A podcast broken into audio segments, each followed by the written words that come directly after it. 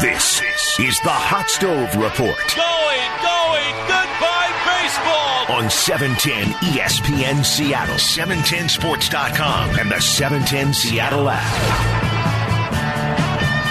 Yes, welcome into the Hot Stove Show. Happy as always to have you with us. Aaron Goldsmith, Gary Hill, Shannon Drayer, Diego Juan Wilder running things for us this evening. Uh, guys, it is uh, raining outside. It is freezing what? outside.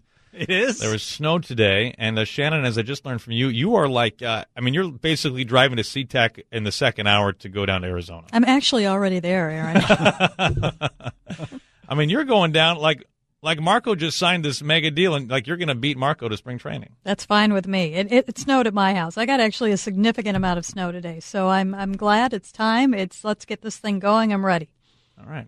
All and right. I hope my shoes make it.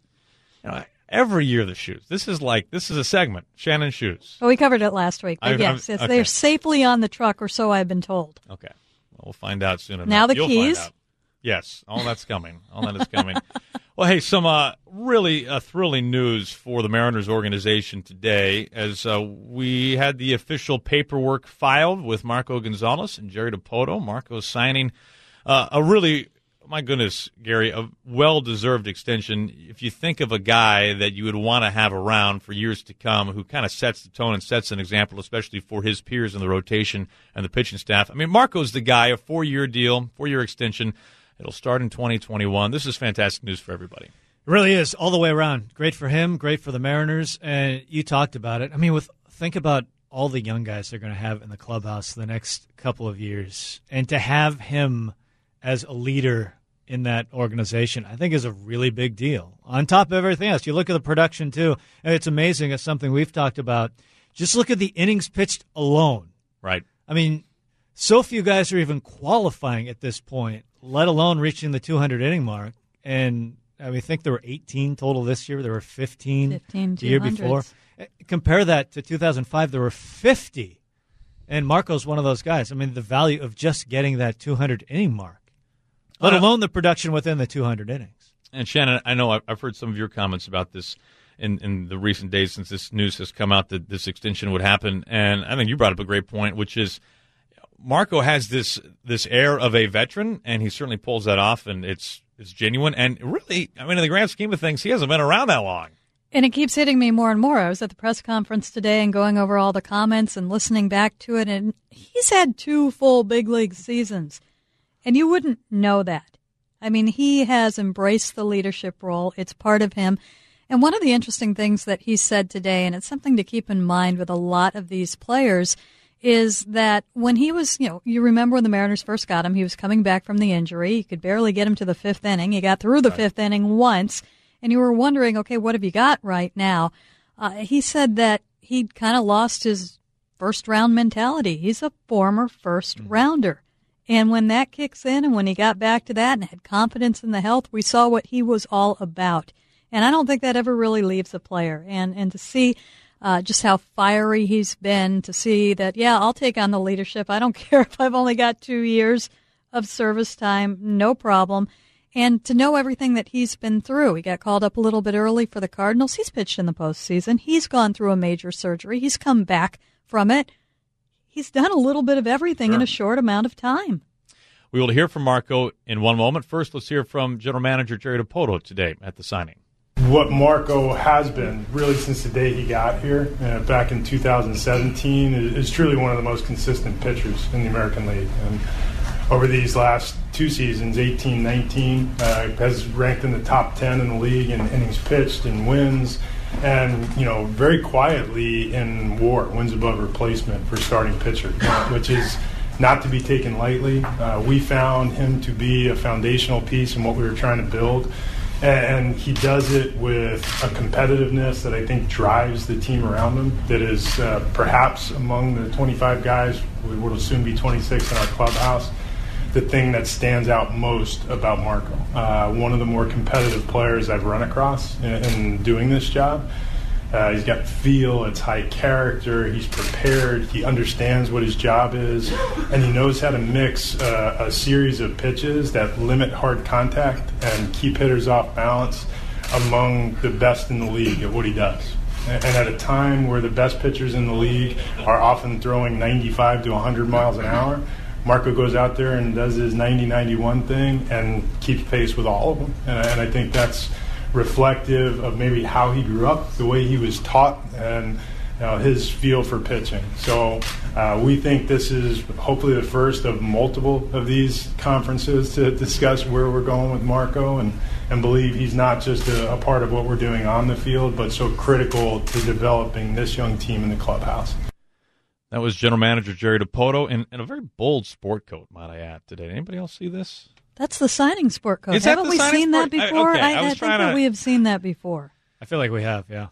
I think that's right. It d- does not diminish the boldness. Can we agree? Absolutely not. Feels like we have a segment on the next wheelhouse. You know, Jerry his, DiPoto's closet. His, his sport coats have come up many a time, actually. Uh, now let's hear from the man of the hour, Marco Gonzalez.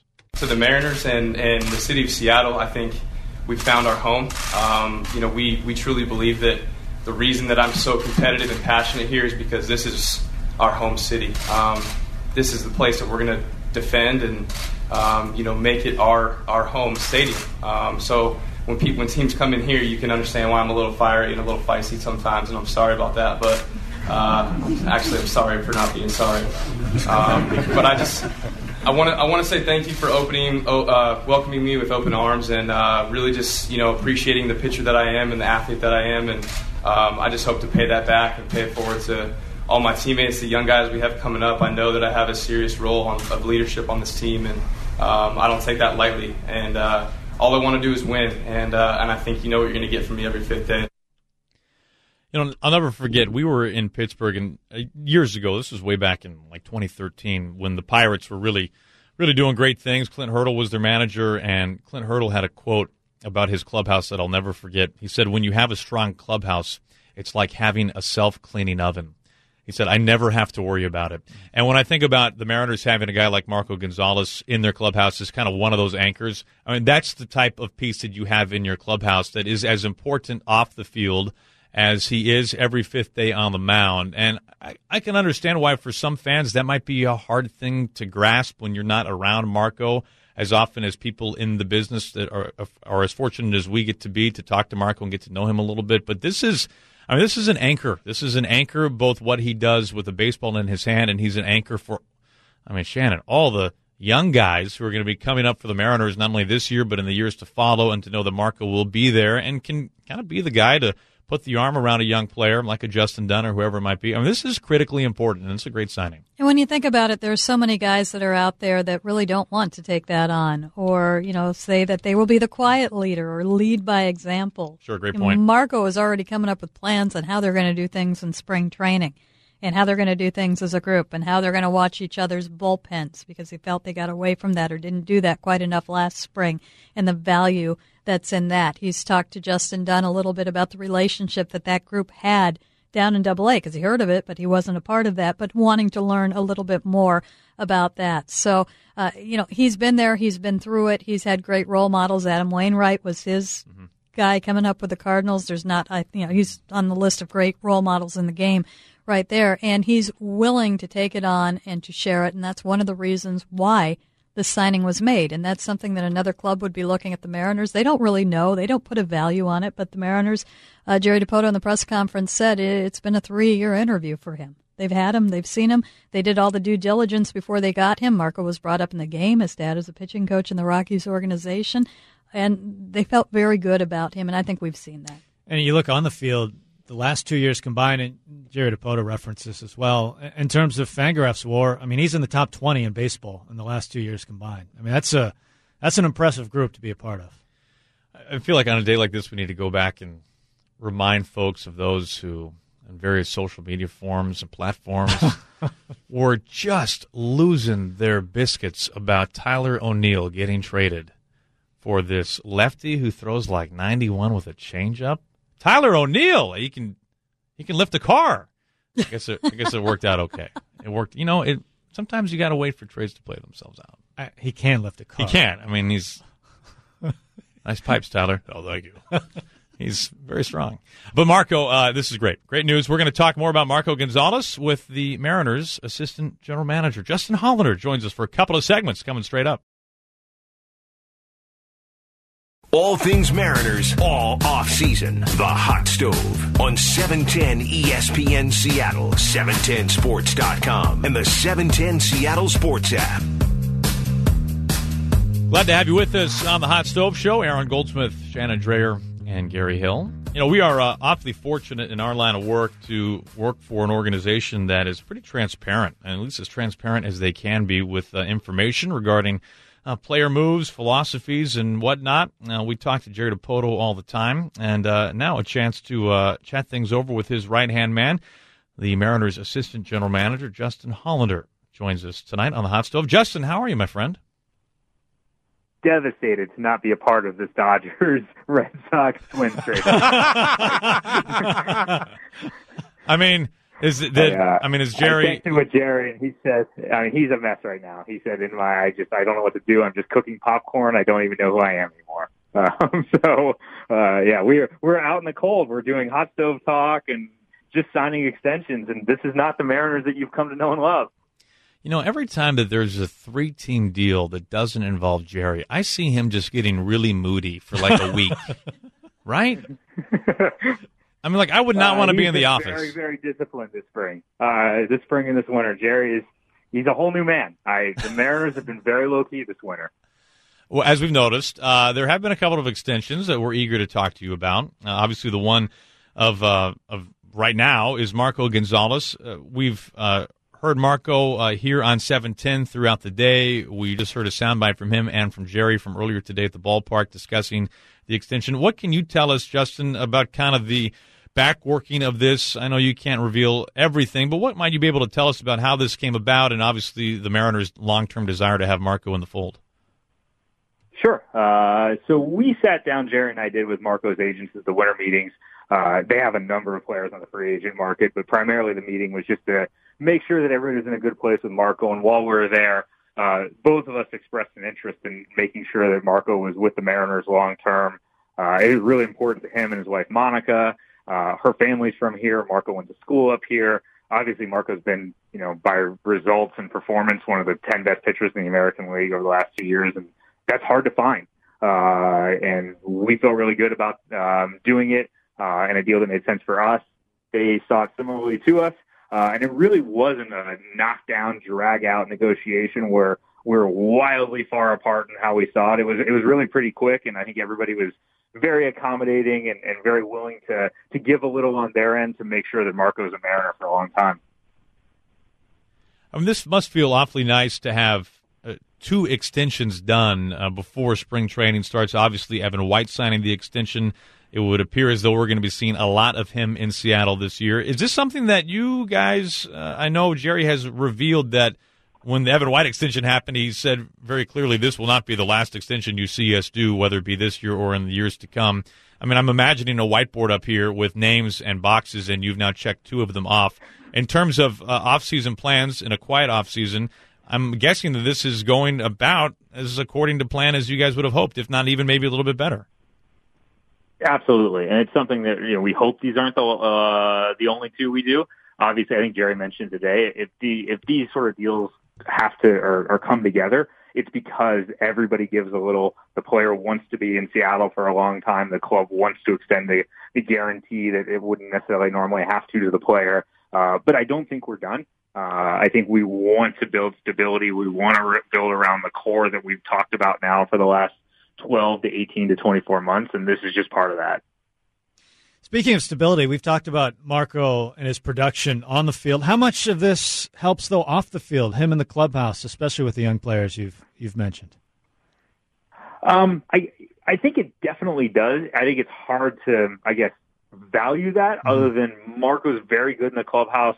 I think his worth ethic speaks for itself, his leadership skills, and it, it, you know, knowing that he's going to be here for a long time, uh, I think gives him more freedom to extend his wings a little bit with the next wave of guys, the guys that have already been up here like Justin Sheffield and Justin Dunn, and, and the next group of players that maybe come through, the Logan Gilberts and the George Kirby's. You know, he is setting a tone and setting an example. Do things the right way. Uh, I'll help you, and you have a chance to be in Seattle for a long time, and I think that's only a positive coming through it. Uh, with Marco, I think we mentioned this with Evan as well, it just isn't about the performance. It isn't about the talent. It isn't about the person. It's about all of it. Mm-hmm. If you're going to commit to that kind of money for a player for those kind of years, you're looking for the total package. And with the guys we've done so far, we feel really confident about everything that they bring to the table on the field and off of it. Justin, what kind of projection do you do in looking at the player and looking at the league when you're looking at years and what you are going to do with them and what you're going to offer? Um, with Marco, it's a little different than somebody like Evan. Obviously, Evan's coming from Double A, uh, so it, it's harder to project out what he might do.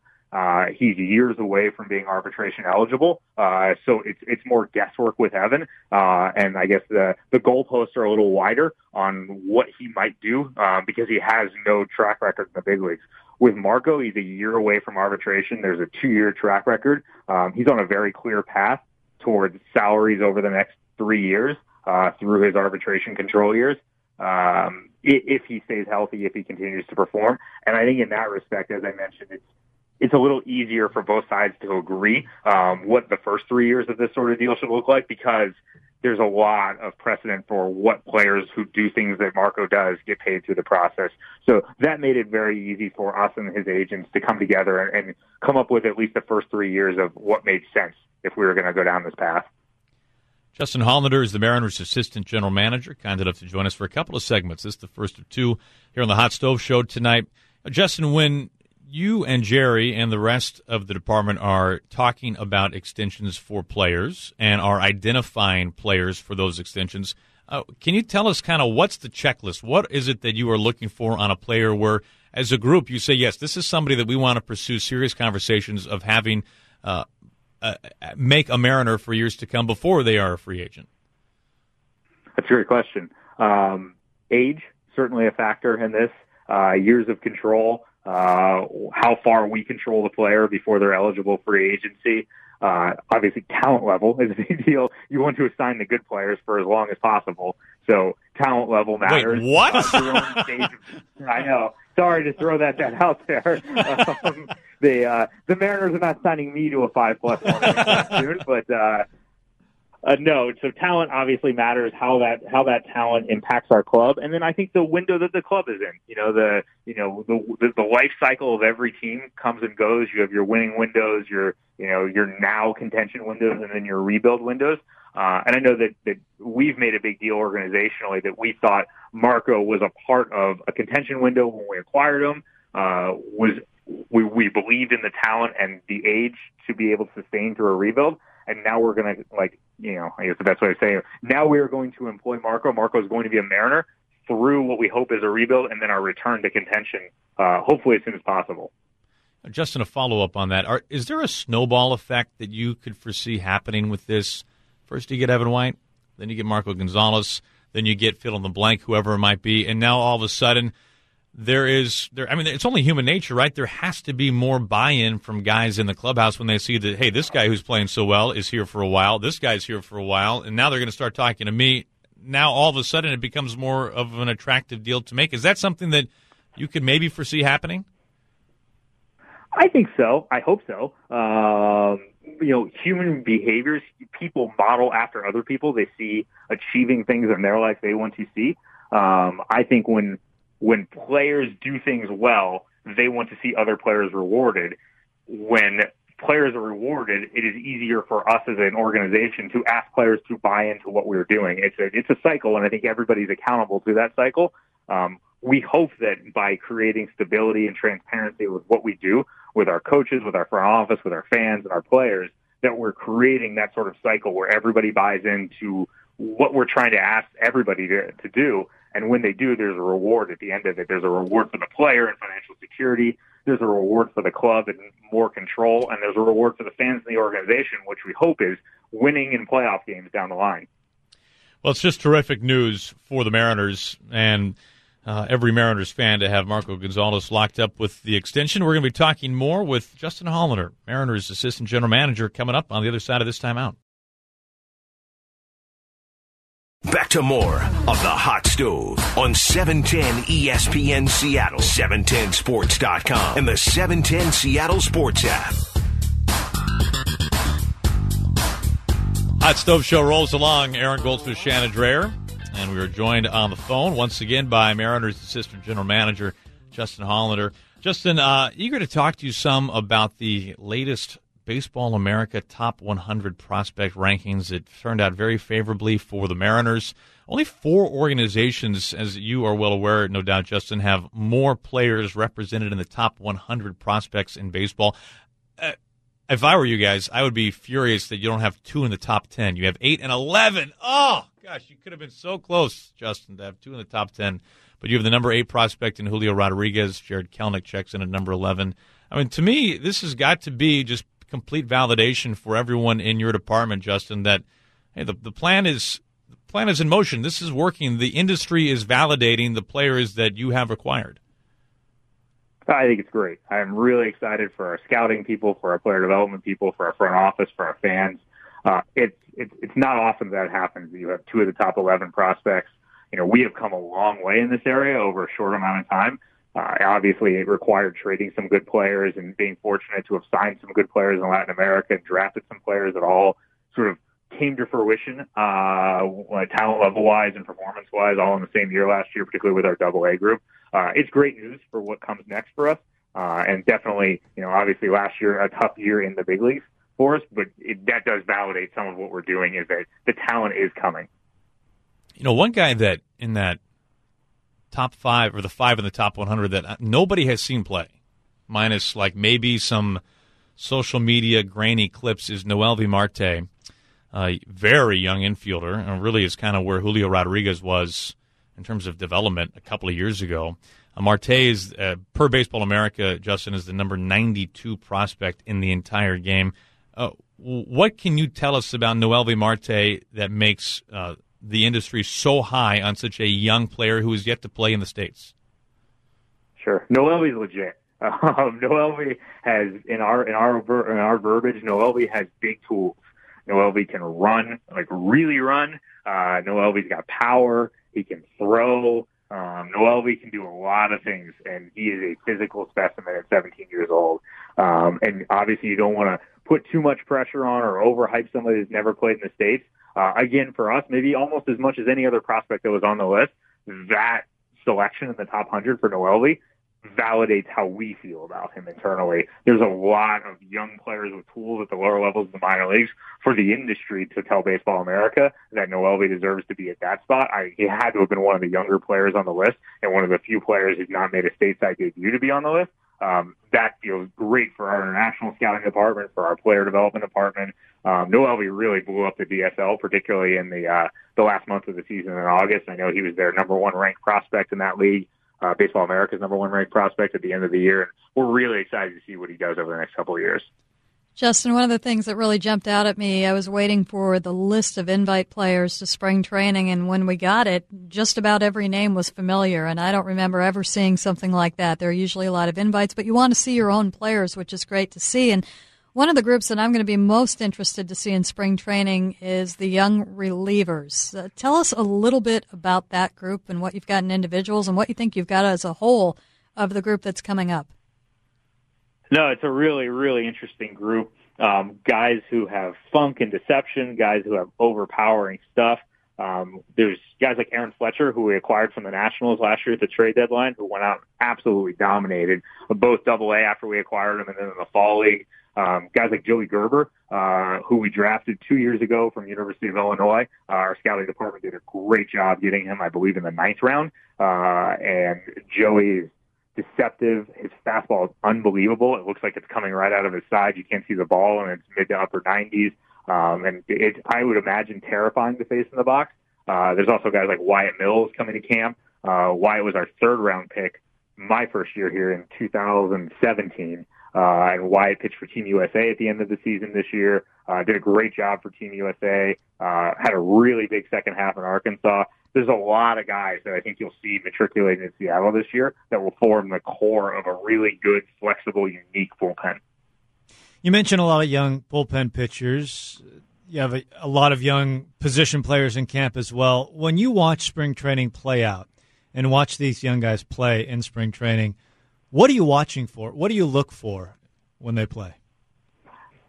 try not to focus on the results because I think we can all get too excited or too disappointed depending on how spring training goes. Every year there's somebody who blows up spring training and then reality sets in uh, when the regular season starts, and it's, it's just not that easy. Um, and so you really want to focus on where they're at from a baseball skills perspective, the raw physical tools, their baseball aptitude, how they interact with the coaches and their teammates, their ability to make adjustments and absorb information. Um, I think just watching them on that stage is helpful, not for the results, but how they react to that stage, how they react to big league players. Because as you guys know, you'll get in an early spring training game and you may see Corey Kluber or Trevor Bauer or you name it, pitching against somebody like Julio Rodriguez or Jake Fraley, somebody that is far and above like major league accomplishment level what these guys have ever done. Uh, and it's a chance for them to kind of show out and show what they can do in that moment. And it's fun for us to watch, obviously.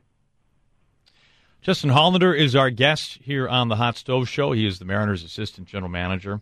Justin, what's it what's it like uh, when you are watching a game and you are in Jerry's box? What are you guys watching for? What is that? What is that like? Is this like real life fantasy baseball where you're living and dying on every pitch? I have to imagine that's it can be a little nerve wracking and also very exhilarating.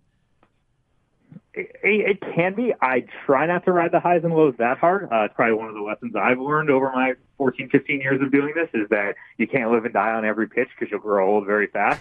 Uh, I typically eat my way through the game, which is also a healthy way of doing it. Um, that's my nervous energy. Uh, but uh, no, it's, you know, you're watching for big picture, you know, d- are we in the right place? Does the roster fit well together? I, I don't think we, you know, or at least we try not to make very emotional decisions based on what happened in an individual at-bat or an individual pitch um, for big picture things like what is the future of this player because he did or did not make a play on a on a double play ball or did or did not come through with a runner in scoring position in the eighth inning of a game in May. Uh, I think you would drive everyone crazy if you lived like that, and it's probably one of the biggest lessons I've learned over time is is more watch and take it all in as opposed to reactionary thinking and acting. Justin, you joked about it a little bit at the beginning of uh, the first segment in that it's it's been quiet and you guys have been bored. And uh, what do you do as a front office in a season where you're not going to be making a lot of moves? What have you done? A lot of focus on our own internal processes, how we deliver information to staff members, how those staff members deliver information to coaches, improving our information platforms, our systems and programs, uh, spending a lot of time with leadership issues and making sure our departments are structured correctly so that when the talent on the field catches up, um, that talent is met with systems and programs that is worthy of them. The day that Julio Rodriguez comes to the big leagues, I want the Major League Hitters Advance meeting to be as good as we think Julio is. Uh, and the same thing with Jared Kelenic and the same thing with the starting pitcher advance meeting and Logan Gilbert or George Kirby. So in that respect, we've sort of taken a step back in all areas, including looking at our own systems and programs and making sure that those are wired correctly and effectively to help our players be the best versions of themselves. Okay, I got to know, as we're watching the Red Sox, Dodgers, Twins, Angels, all this trade happening, uh, do you watch this unfold in real time as we're watching it, or do you just text like an assistant G M with the Dodgers and find out exactly what's going on? Or are you aware of it before I, it's happening? I'm not aware of it before it's happening. Okay. I'm actually, I was trying to get my kids to eat dinner uh, while, while it was unfolding on Twitter. I did send Jeff Kingston, uh, who worked with us in Seattle and who's now with the Dodgers, a text message. He did not tell me what, what was involved in the deal. Uh, but yeah, we're on watching it unfold like everybody else. Okay. And Jerry and I were texting back and forth about the players involved and who we like the deal for, but it's very much the same experience that everyone else is having. You know, a Red Sox fan or a Dodgers fan, oh, I like it for this team, I don't like it for this team. You know, we, we don't get any heads up on it, so we're we're seeing it just like everybody else, and it's it's awesome for baseball. I think it's pretty cool to see that kind of player movement and those kind of names go coast to coast. Even even he has to get his kids to eat dinner. Yes. That's my biggest takeaway here. Like, forget inside trade knowledge. He's even like, no, just... Just, just eat it. Eat. Just eat the dinner. Eat like this. Yeah. Like I set timers. I, I've That's left how bad all it is. To my wife for six weeks starting on Sunday, so I felt like I should be a participant in the process. We have a few minutes left with Justin Hollander, Mariners' assistant general manager. Uh, you know, Justin, I, when even just a moment ago you were naming off a lot of the players that Mariners fans have started to follow online, their journey through the minor leagues.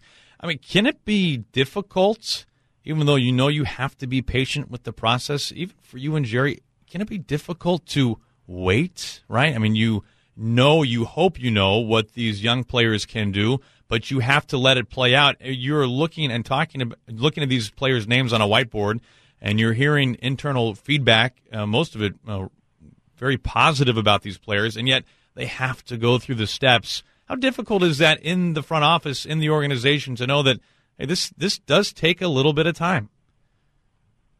I would say the the watching the losing happen is awful. Uh, not to put uh, too fine a point on it, I've never been a part of something like this. Uh, this will be, I think this year we picked sixth in the draft. I think the highest pick of a team that I've ever worked for in the, again, fourteen, fifteen years that I've been in professional baseball is fifteenth before this year. So watching that kind of lack of success or, or, or poor play, wins and losses is never, like, I've never done it before, and it's a big adjustment personally. Um, I think professionally you have to understand the players will tell you when they're ready, and if you try and force it, whatever you're hoping to accomplish, you will have gone the other way, and it'll make it longer. Forcing things, uh, forcing trades, forcing players through the system to get them here in a hurry to try and save a season or speed up a rebuild process, they'll tell you when they're ready. And I think we would be doing a great disservice to the organization, the Mariners fans, everyone, if we just jammed everybody up as fast as we could, as opposed to making sure they're they're ready to be good when they arrive. Well, Justin, we appreciate the time, man. It is always a real pleasure to speak with you, and we'll be seeing you in person in Peoria not too long from now. But thank you for uh, taking some time away from uh, a recently finished family dinner and uh, some red-hot stove work around Major League Baseball to join us tonight. We appreciate it, man. See you guys in Arizona soon. You got it. That is Justin Hollander, Mariners assistant G M. Uh, my favorite, by the way, Justin Hollander story, last spring training, we were like a week from leaving for Tokyo. Logan Gilbert came on to pitch. And this was his – I didn't realize it oh, at that exact moment yes. in time, but this was his this was his pro debut, right? Because mm-hmm. he missed the whole year before after being drafted. He had mono. And I, I was foggy on the details as to why he missed time, and I quickly looked him up on Baseball Reference when he was coming out of the bullpen in the middle of an inning, and like his headshot was there, right? His name was there on Baseball Reference, but there was no pitching information. There was no log. And I knew Justin was at the game, and I quickly texted him, and I said, hey, wh- why didn't why didn't Logan Gilbert pitch last year? And he said, well, he had mono. I said, thanks. And then he texted me back, and he said, if he does well today, Scott's going to bring him to Tokyo. And now keep in mind, we're like now, we're like ten seconds before we come back on air, right? And and I'm doing the play-by-play. I'm like, well, here's Logan Gilbert. What? and, and like, I mean, like I know Justin well, but I don't know Justin like, hey, well, let's joke over text messages about player moves well, right? At least I didn't think so. And I'm like, I'm this can't be. No, come on. This, but we're in the inning. Like I can't like be like, hey, Gary, what do you think? Blow, what do you think? I didn't say anything. And then like three seconds later, oh, I wrote back, are you serious? He said, I'm kidding. Like, oh, my gosh. So I the only comeback I had was to say, I just said it on air, man, which I didn't. Oh. No, I didn't. Yeah. I, but then I was like, I'm, I'm kidding. I'm, no, I'm kidding. I'm kidding. But he got me really good. He got me really good. But I thought, this is a lot of pressure for Logan Gilbert. Man, they must think pretty highly of this guy.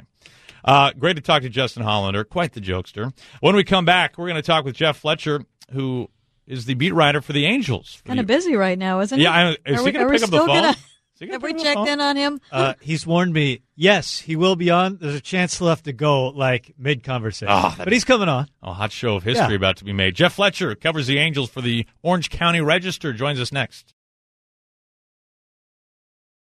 All things Mariners, all off-season. The Hot Stove on seven ten E S P N Seattle, seven ten sports dot com, and the seven ten Seattle Sports app. Glad you're with us, as always, for the Hot Stove Show. Aaron Goldsmith, Shannon Drayer, and Gary Hill, as we're joined on the phone right now by Jeff Fletcher of the Orange County Register. He is the beat writer for the Angels. And uh, first of all, Jeff, uh, Justin Hollander, we just had on, Mariners assistant general manager, he wanted me to tell you hello. I guess you were both Ohio guys, and obviously during his time with the Angels, he must have gotten to know you pretty well. Oh, yeah, Justin's a great guy. I, uh, I he likes Ohio State, though, and I hate Ohio State, so I always give oh, him a no, hard Now, he did not mention that. A hard time when they lose.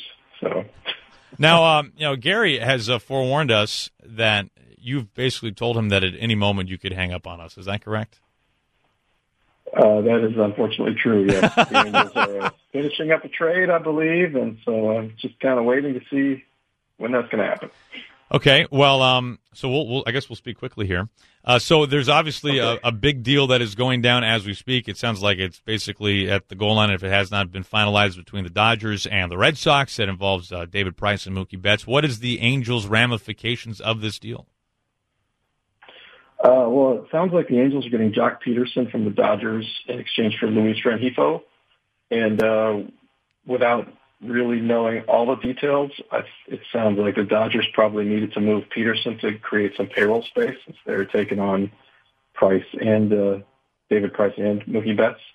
So that kind of sounds like the Dodgers' uh, incentive for as far as the Angels. They're just, they had another bat for their lineup. They're going to have a very good, deep lineup. Joc Pederson had thirty-six homers last year, so he now goes into the outfield with Mike Trout and Justin Upton, and they have Shohei Ohtani and, and Anthony Rendon in the middle of their lineup, so uh, they, they should score a lot of runs. Jeff, big moves for the Angels this offseason. Has this been a target year? Is there a window that they are looking at right now, and how did uh, just all of this kind of evolve for the team this year? Well, I think they sort of looked at this year as the beginning, really, of their chance to to really contend a lot more than they have recently. They've sort of they've tried every year. They haven't really done a rebuild, but they have looked at certain years where they knew that they didn't want to part with guys from their farm system, and they didn't want to spend a lot of money on free agents that they didn't really think were were worth it. So they've kind of been trying to piece it together year to year with guys like Trevor Cahill and Matt Harvey, and obviously it wasn't working. But uh, but this year they they went out and they they tried to get Garrett Cole. They came up a little short uh, on him. The Yankees gave him the most money, and I think that's where he wanted to be all along anyway.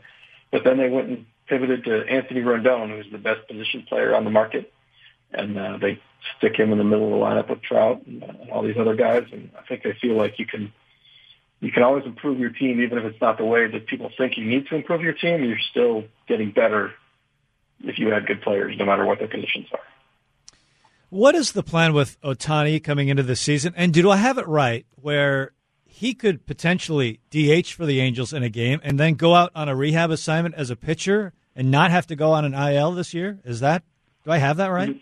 That is correct. That is correct. If you're rehabbing an injury as a pitcher, you can make rehab assignments without being on the I L. So he could be an active player, and it just they would only have they would have one less active player that night while he's pitching in the minors. So essentially, he would still be an active player, but he would be sort of off for the day in the minors someplace. Uh, and they could do that, I think, if they – they're probably going to limit his innings this year because he's he hasn't pitched the full season since twenty sixteen. So they don't want him to probably, just off the top of my head, throw maybe one hundred or one hundred twenty innings might be his limit. So if they decide the best way to do that is to not have him start pitching until, like, May first or something like that, they could basically have him do his spring training in April in the minor leagues as a pitcher while hitting all along. Jeff Fletcher is our guest on the Hot Stove. He covers the Angels for the Orange County Register. You know, Jeff, the the Ohtani wound here in Seattle, I, I mean, what do you think, guys? I mean, that's healed now, right? That's Is it healed? Gary, Shannon, is that? I don't want to talk about it. Okay. for, like, I think... I mean, that first year was really, I think, Jeff, really difficult for a lot of Mariners fans. Uh, the, the organization, Jerry DiPoto, they were, were very transparent with all of the efforts uh, in order to uh, lure Ohtani to Seattle, which obviously did not work out. So we've been watching him up close and personal in the Mariners division so often. But I'm curious, with obviously with Tommy John, which has curtailed his ability to simply be on the field, I mean, how would you kind of put into perspective Ohtani so far as an Angel? Has this been a disappointment relative to what you were hoping for or the fan base was hoping for? Has it been a success based on uh, the numbers he's put up offensively? How do you judge what has happened with Shohei Ohtani in the majors in his young career so far? Well, obviously the fact that he had Tommy John surgery is a disappointment. But I think that, you know, at the time he signed, they knew he had a grade one sprain of the U C L. Every team knew that, and they still wanted him just because he was so young, and you're going to get him for at least six years at virtually no money. So even if you have to take a chunk out of that, you still it's still worth getting him. And plus, he's basically had the most productive Tommy John rehab in baseball history because he was able to hit the entire time pretty much that he was out. So they've still got a lot of value out of him so far, and I think that just the way he's hit and the way he's pitched so far in the, you know, sixty innings and six hundred at bats, they're both well above average.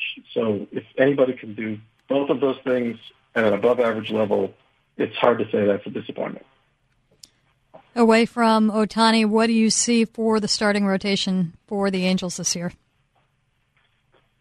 Well, that's a good question. They have uh, they got Dylan Bundy, they got Julio Teheran, and uh, I think the thing that those guys most have to offer is they never really get hurt. The two of them have both started ninety-plus games over the last three years, which is something the Angels desperately need. So I think they're feeling that if they can just have major league starters that stay healthy, that in itself will be an improvement, even if they're not really frontline starters, so to speak. They're just not going to their tenth and eleventh starter on the depth chart as they've been having to do in past years. Uh, besides that, they have Andrew Heaney. They are hoping they can get a healthy year out of him. He was healthy all of twenty eighteen, so they hope he can do that again. And uh, Griffin Canning came up last year as a rookie, and uh, he certainly showed some promise. He was their best pitcher at times during his uh, rookie season. And uh, then they got guys like Patrick Sandoval, Jaime Barria, uh, kind of a cast of, uh, of thousands to uh, to fill out the bottom of all that. It's funny, Mike Scioscia was there in the Angels dugout forever, and then now two managers in, in two different years after the fact. But what is the Maddon factor coming into this season for the Angels? Yeah, I don't really know. Uh, it's hard to say. Uh, and, you know, Angels fans certainly wanted to have Joe Maddon as their manager. There's kind of a mystique about him, you know, because he led the Rays to the World Series and won the World Series with the Cubs. But I'm kind of a believer that the manager doesn't really have a huge impact. I think it's mostly the players.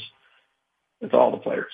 So, you know, whether Joe Maddon is going to make them better, you know, remains to be seen. But certainly the fan base is excited about him, which I think counts for something. The Angels needed to do something to get their fans going again after four straight losing seasons, and I think, you know, that was that's been accomplished so far, and, you know, we'll, we'll see what happens.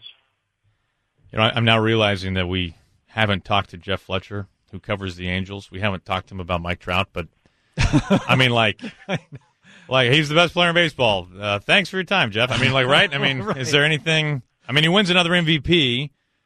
He's got three of them now, Jeff. I don't really think there's anything else to say about Mike Trout. Am I am I off base here? I mean, everything is. You know, I, I did another uh, I did another kind of season preview interview on another radio station yesterday, and we did not mention Mike Trout at all. That's amazing. That's amazing. So yeah, I think we just kind of take it for granted. It's like, oh yeah, Mike Trout, he's the best player in the world. He's going to go out there and, and be great, and you know, he's going to the Hall of Fame. Cool. yeah, we're spoiled. We're pretty spoiled. Yeah. Okay. I think. Uh, hey, nice job uh, summing up Mike Trout's career so far. Yeah, that was a pretty succinct, uh, right yeah. on the money. Hey, Jeff, we're just happy that we made it through this whole interview, and you didn't hang up on us uh, for any number of reasons, mostly to cover a trade. So, uh, hey, we uh, really appreciate your time, and uh, we'll be seeing a whole lot of you, and you'll be seeing a whole lot of us, just like every other season coming up uh, not too long from now, Jeff. Can't wait. Always love going to Seattle. All right. Well, there he is, Jeff Fletcher. He covers the Angels for the Orange County Register. Uh, we've got more coming up on the Hot Stove in just a moment.